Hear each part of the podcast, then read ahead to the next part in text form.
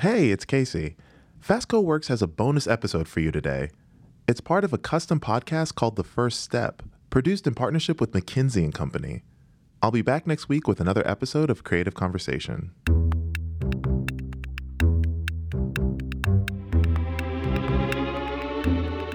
I'm Chris Denson, and this is The First Step, a custom podcast from Fastco Works and McKinsey and Company. When you physically leap, the angle in which you jump is critical to how successful you'll be landing. Business isn't much different.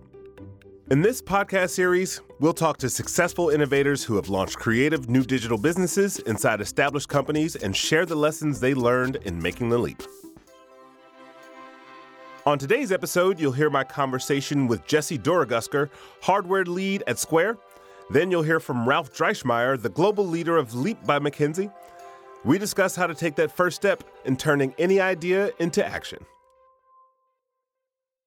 I'm here with Jesse Dorogusker, the hardware lead at Square. Say hello, Jesse. How are you? Hello, hello. I'm doing well. Let's uh, let's start at the very beginning. You've had a pretty staid career thus far. Was was what you do designing products and hardware kind of like the, the, the childhood dream when when little Jesse was a boy? was is this what you were dreaming of?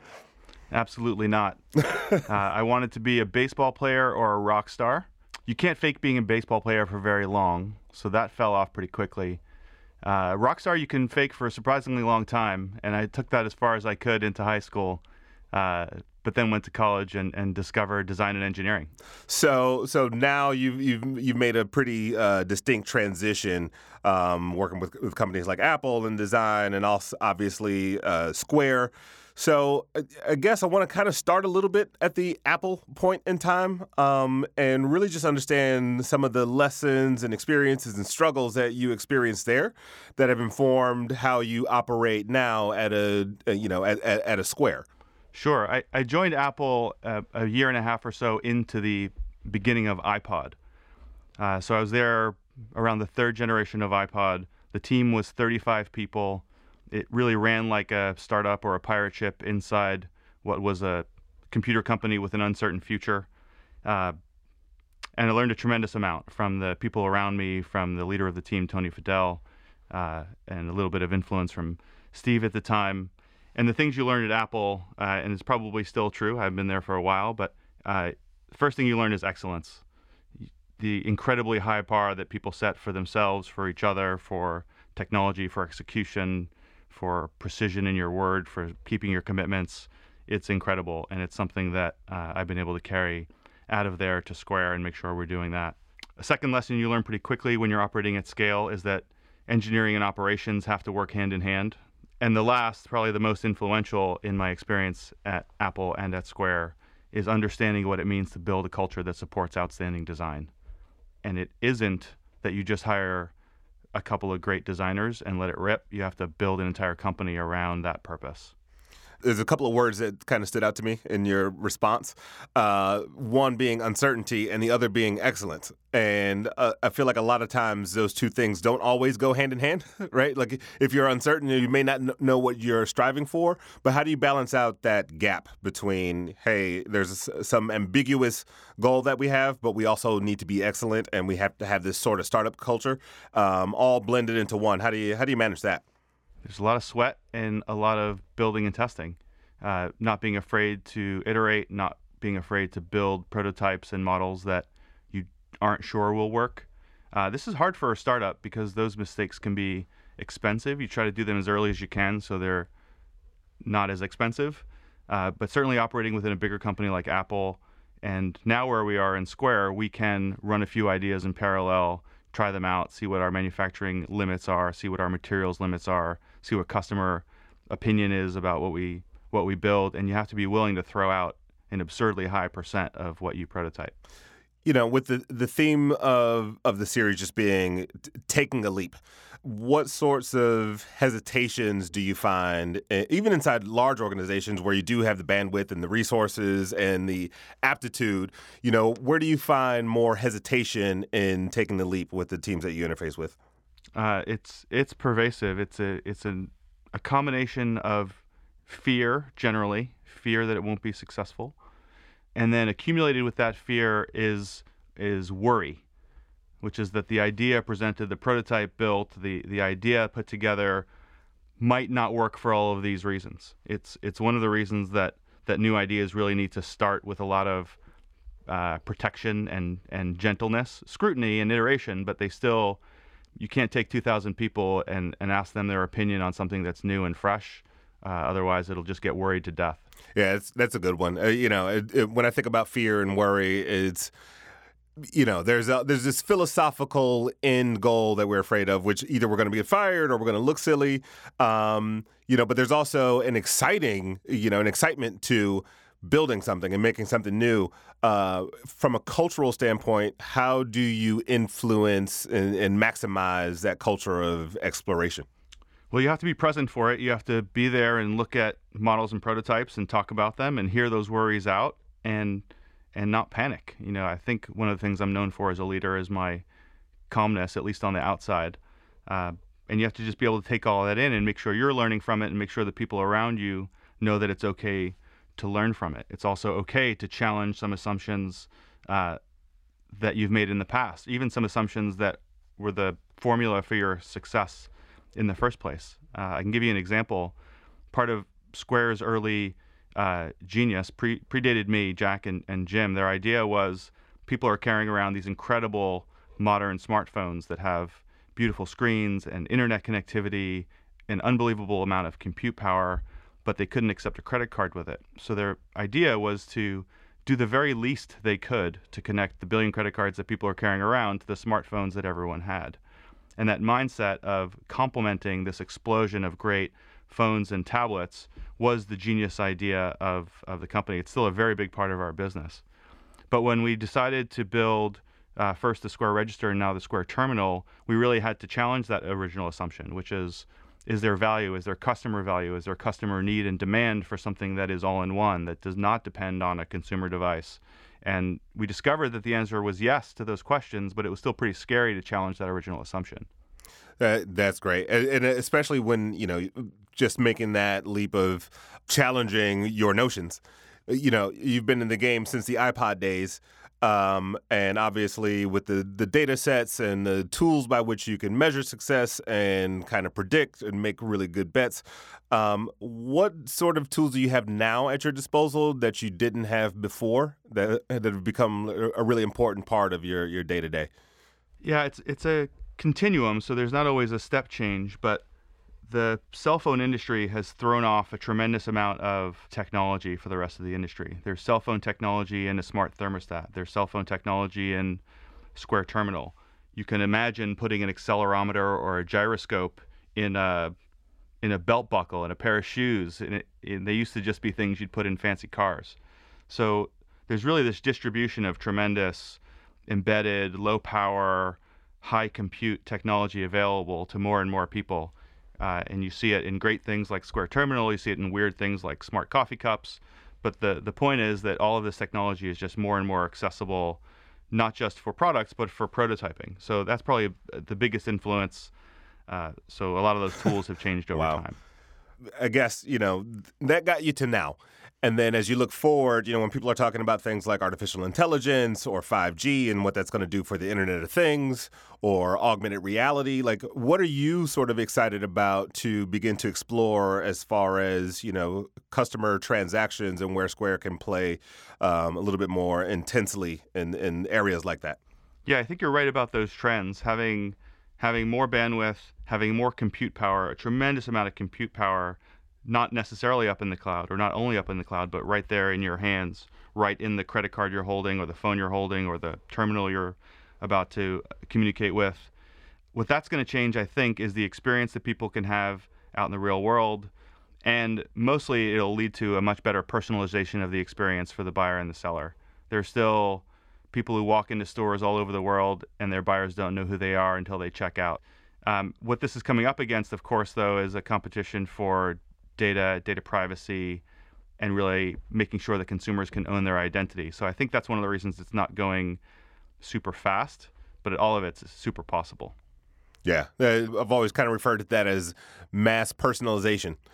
You know, how do we uh, get individuals uh, what they need so deeply ingrained in their day to day and make it as seamless as possible without without the the creep factor?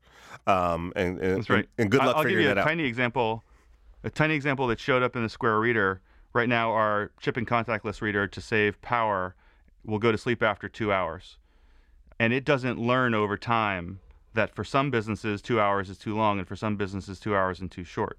So sure, we could put in a setting there and let people adjust it for themselves, but there's so much we can learn from who the, who the business is, what hours they run, uh, their their history, projecting off into the future. These devices can all get more personalized in their own behavior, let alone all the things about consumer identity. And then I, I guess with all these things, right? Uh, again, you've you've got to bridge a gap between, you know, the anxiety of taking a leap into something like 5G or uh, you know Internet of Things or all, any of the the number of different things that we talked about. Um, so when you start these new projects, like how do you bridge the gap between idea and execution? Man, that makes the difference between academic product development and actual product development. right.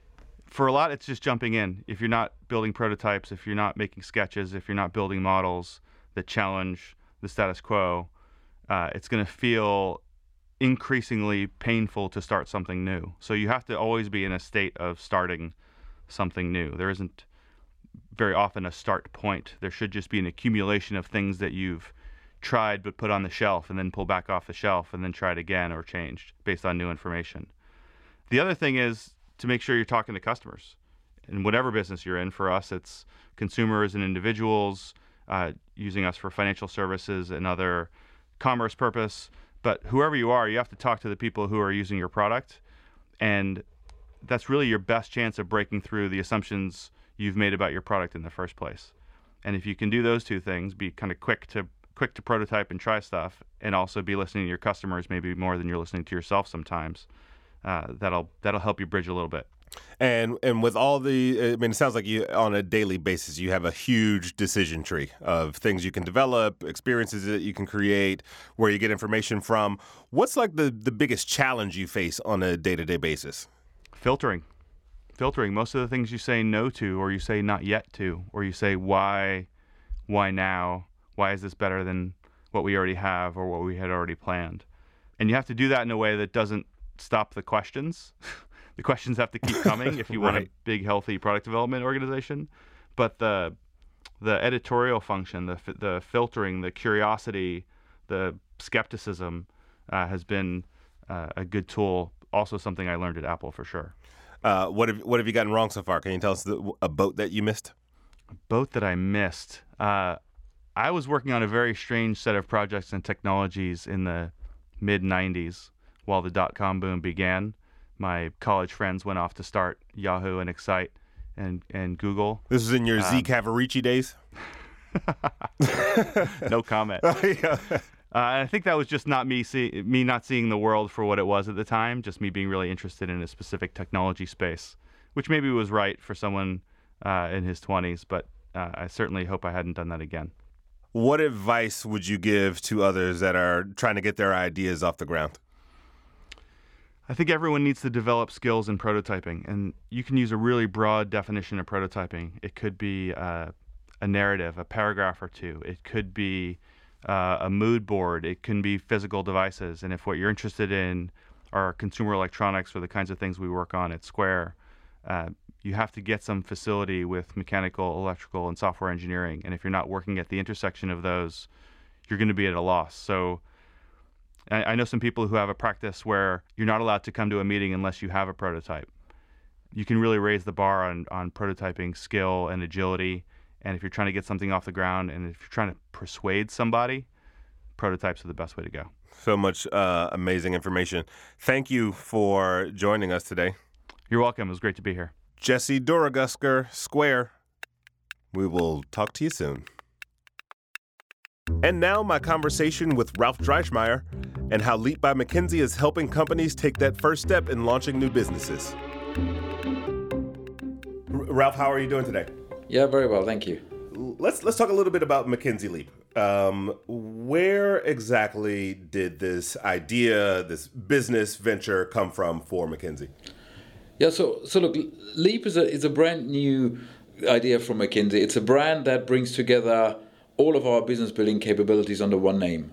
You know, with Leap we we help clients to build fully operational new businesses from scratch um, that work in harmony with with the corporate parent actually, and basically turning a new business idea into business as usual. And we were doing this work for years, leading over about 200 business builds globally. And uh, we firmly believe companies can no longer afford to create just venture style startups with low probability of success, but they must think of new business built as a strategic capability to, to drive growth, to disrupt their industry, and to stay ahead of the competition. That's why we created Leap. All right, so Ralf, I wanted to to get into a little bit more of the brass tacks. Why why is building business so important for successful companies in in this way? You know, we're living in the age of dis- disruption, as, as as we all know, and uh, where where innovative and new business disrupting incumbent business models across almost any sector in any geographies, and that means even if you're doing well now, you know you can't rest on your rest on your laurels. So business building from our perspective, is not a choice anymore. It's it's a differentiating capabilities that all enterprises need to survive and and to prosper. And successful companies have have have key advantages. You know, they they've got resources, they've got money, they've got infrastructure, they've got a brand awareness. That means that if they can innovate, they're in a great position, and that's where Leap comes in. We help established companies think like startups, so they they are more able to take a good idea and run with it while um, making the most of their existing advantages and assets. And we call it that kind of, uh, they create this unfair, unfair advantage. And you only need to look at some of the biggest growth stories in the, in the past 15, 20 years to, to see uh, that digital business build building actually works. You know, where they look at Amazon, who moves from an online book retailer to a cloud service market leader, or Netflix from a DVD rental company to a content producer with you know 130 million subscribers. On this episode, we're actually talking about acting, you know, which as that first sort of uh, let's get in here and do this together. So, how have you guys encouraged organizations to overcome and get around analysis paralysis, probably at the beginning stage in action, as well as well as when you are actually, uh, you know, on the train and it's moving pretty pretty rapidly? Uh, yeah, it, it's it's a, it's a very good question. What, we I think what we spend a lot of time in time on is really finding the right team, and uh, that is not only the right team in terms of expertise and skills, but also in terms of mindset. You know, we need the entrepreneurial spirit. We need to have this mindset of failing is actually okay. Failing fast is actually what we want, and therefore creating this speed in everyone's behavior on a day-to-day basis. That actually once you establish that that then continues throughout the whole journey. That's great. Um, so i guess almost last but not least if you could give some advice to the audience uh, on tools or techniques that kind of helped you guys create something like leap uh, what would that be? I think it's it's definitely you know a, a tricky one for any any incumbent and for many of our clients. And that's actually why we also we call it leap because there is a little bit of a you have to make the leap because what we encourage clients to do who are used to run their business in a in a in a traditional way of managing performance increasing performance and productivity we ask them to to do something new which is uncertain unknown and we don't know the outcome. And by the way it might not work it might actually fail. So encouraging the the key leaders of that incumbent to be really fully supportive of that leap that they're about to do and empower the individuals that they put them in charge of that new business build um, to, to allow them to explore, to experiment, to test and learn. So strong leadership from within the incumbent is absolutely, absolutely crucial. Wow. I, I, I love all the information you have in your head and, and what you guys have put into practice thank you for joining us on the on the first step. Thank you for having me.